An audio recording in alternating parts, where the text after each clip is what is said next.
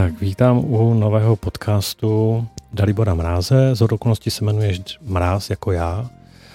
A možná to bude tím, že jsi můj syn.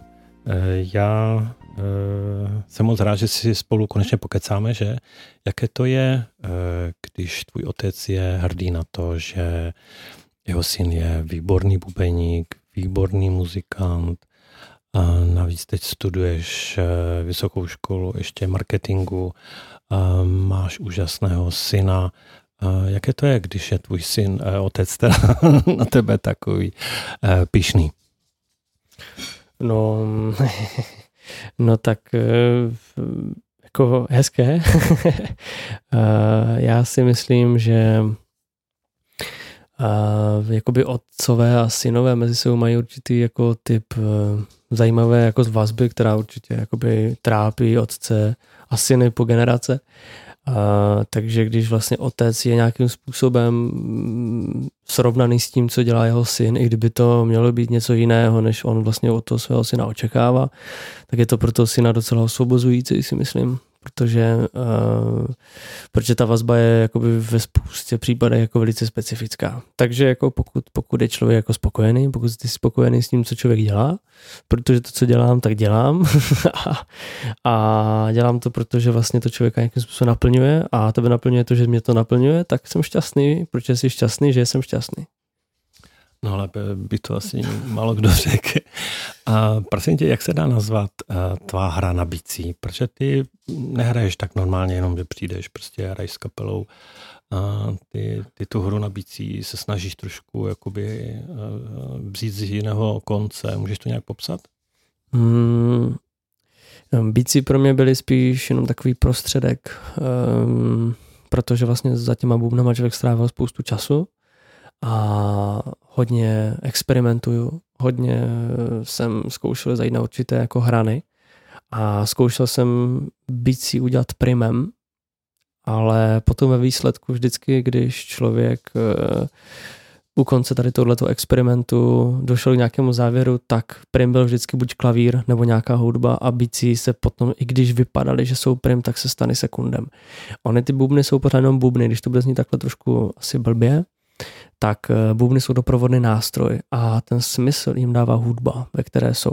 A vlastně ono je jedno, jaká ta hudba je. Je důležité, když ty bubny opravdu té hudby jako slouží. Můžou být viditelnější, můžou být méně vidět, ale jakmile se dostanou jako prim, že se, tak vlastně už, už to pro toho posluchače je velice jako, jako složité uchopit. Mhm. Ty uh, máš svoji vlastní kapelu, která je celá složená z muzikantů z celého světa. Uh, Federico Malaman, basista z Itálie, uh, Rumun na kytaru, prostě basista z Maďarska, klavesista z Ruska. Prostě tě, jak jsi se k ním dostal a proč zahraniční muzikanti? Hmm, byla to touha objevovat.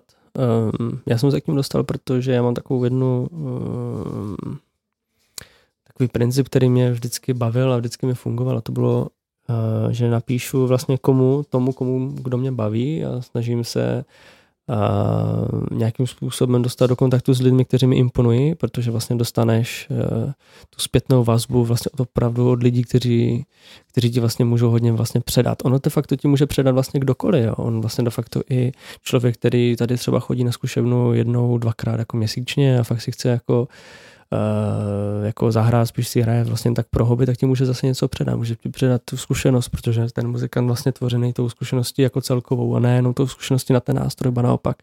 To se potom dostává, to, z toho se potom stává ta minoratia, protože pokud člověk hraje na nástroji, tak je to jako skvělé, je to vlastně ten základ, ale to okolo to vlastně muzikanta tvoří jako víc paradoxně, než jakoby ta hra samotná, protože už je to potom, že do té hry se profiluje spoustu věcí okolo, je to i ta profesionalita, i ta vkusnost, i ta a, otřískanost, je to vlastně, je to vlastně ten package, jo, který vlastně člověk jako muzikant a, nabývá.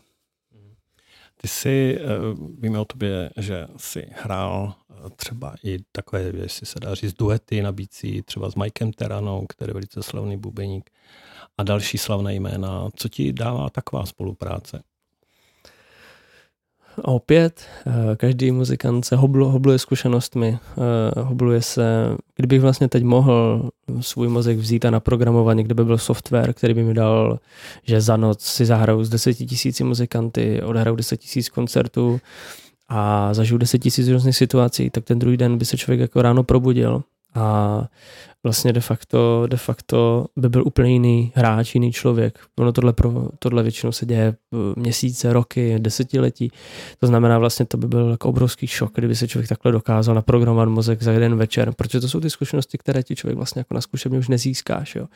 Jsou to, jsou to, jak říkám, i ty mimo hudební jako zážitky, které tam potom člověka hodně formují.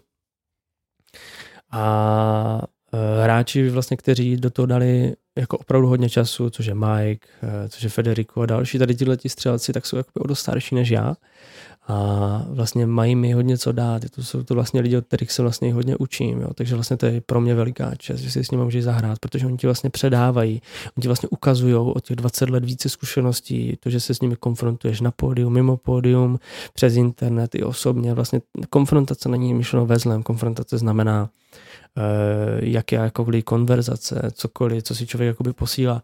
Tam to obrušování vlastně jako dochází, jak to říct, intenzivněji, protože pokud se člověk nechá obrousit vlastně opravdu lidmi, kteří mají tak moc zkušeností, tak, eh, tak se jako, jako rychleji dostává k tomu jako, jakoby imaginárnímu, pofidernímu cíli, který stejně vlastně není, protože ta štafeta je ten cíl. Hmm. A ty taky skládáš hudbu k, k celovečerním filmům, k televizním a pořadům, například Ty Brďo, tam si složil přes 90% hudby. A jaký máš pocit, když skládáš? Je asi důležitá role režiséra, že? který ti to předává, tu, tu náladu.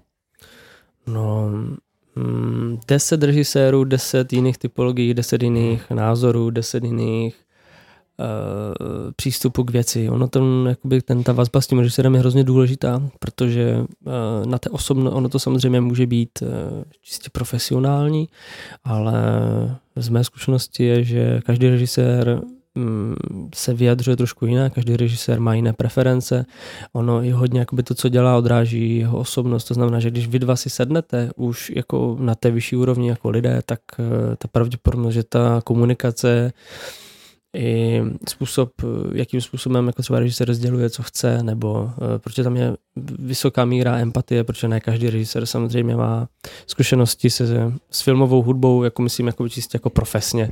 To znamená, málo kdo umí říct přesné zadání, co se týče nástrojů, co se týče tempa a tak dále. Oni jako hodně hledají, jsou hodně abstraktní, což si myslím, že je správně a ta úkol, ten úkol toho skladatele je, aby to bylo co, aby se dokázal empaticky cítit, aby to dokázal jako trefit. Samozřejmě eh, je dobré, když vlastně to jako hodně plyne přirozeně, protože v tom případě ta spolupráce na obě strany jako v pohodě, protože se to nemusí furt předělávat, ale zase na druhou stranu, když muzika něco udělá, cítí, že správně, režisér cítí, že to tak nemá být, tak ta spolupráce může být trošku křečovitá. To znamená, když oba cítí, že to je dobrý a když se to má předělat, tak se to má předělat, je to obou straně, tak eh, je to mnohem jednodušší. Jsem, jako, za mě to je velice hezká práce, a zatím jsem měl štěstí na, na super režiséry. I na tebe jsem měl štěstí. Takže... to je pravda. Já jsem v určitou, určité době, kdy jsem, kdy začínal Dalibor skládat hudbu, tak jsme dělali pořád kolik příběhů má den, který se nakonec vysílal, myslím, v roce 2008 v, v televizi. A vlastně to si jako 12 letý vlastně si hrál, tenkrát si dostal nějaké korgy, myslím pětku nebo co to bylo. A tam si vymýšlel velice zajímavé jakoby variace hudební a my jsme to potom jakoby Eh, s tím tichým svolením eh, umístili do toho filmu a ten se nakonec vysílal v televizi, takže jako 12 lety už si skládal vlastně hudbu pro, eh, pro, televizní, pro televizní pořad.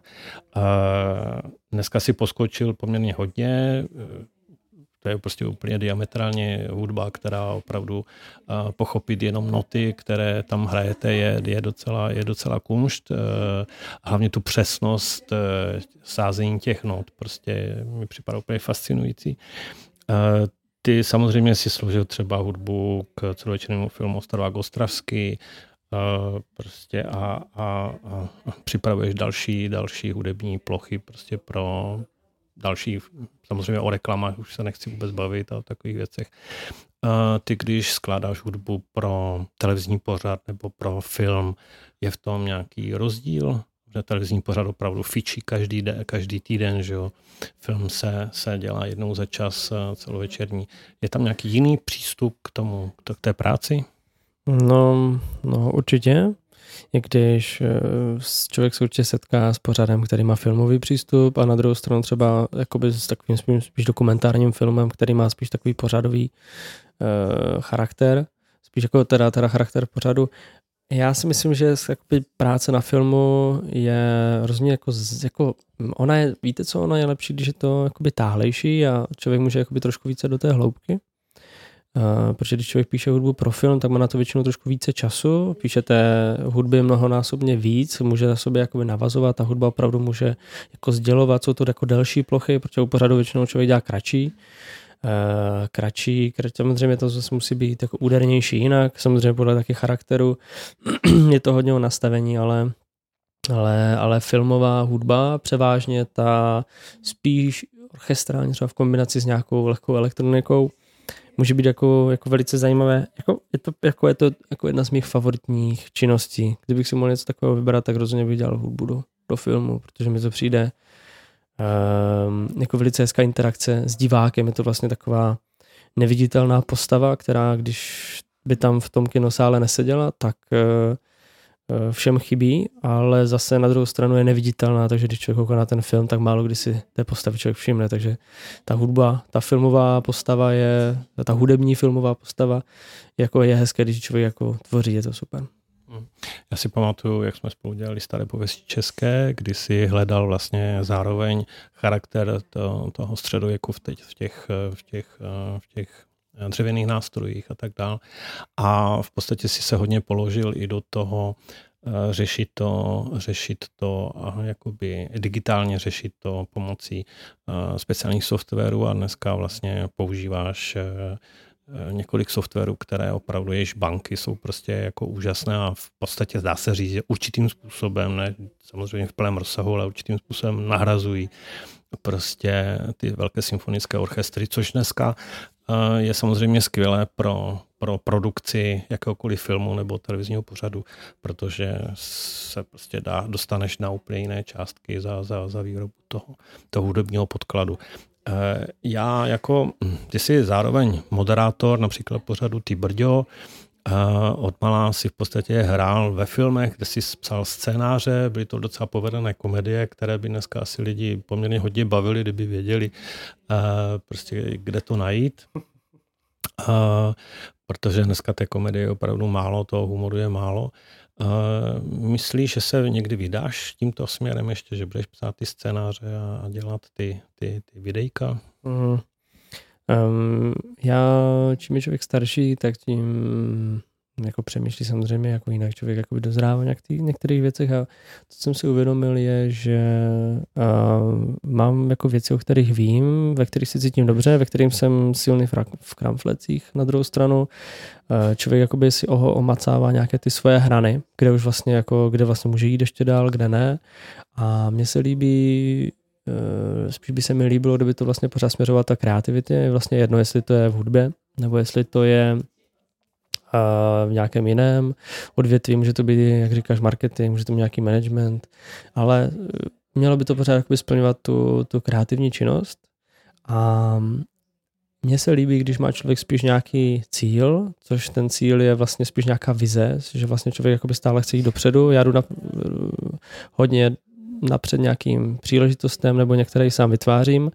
A některé věci nechám hodně otevřené, to znamená, že na to nekladu takový tlak, jako jsem kladl třeba 5-6 let dozadu, ale naopak spíš to nechávám, ať se to profiluje samo a to, co, eh, to, co vlastně nějakým způsobem funguje a je přirozené, tak eh, má pro mě už teďka v této době jako mnohem větší smysl, protože na to člověk nemusí klást takový tlak, jako na některé věci, ehm, které třeba dělal dříve. To znamená, že hm, chci, vím, že chci jít dopředu, ale kam, kde budu, co budu dělat za pět let, za deset let, eh, to nechávám hodně otevřené, protože když to bude mít smysl a nějakým způsobem člověk bude eh, jako naplněný, tak si myslím, že to může být zajímavé. Děkuji za moc hezké povídání. Povídali jsme si s Daliborem Mrázem, mým synem. Mimochodem má spoustu videí, kde bubnuje, hraje s kapelou a můžete ho vidět v titulcích docela dosti televizních pořadů i v archivech a, a myslím si, že stojí za pozornost. A náš podcast určitě taky, takže se nebojte ho nás dílet, naklikat si tam, aby vám, vám nic nepřišlo a abyste o nic nepřišli v dalších podcastech, takže se těšíme na příště. Ahoj. Díky, ahoj.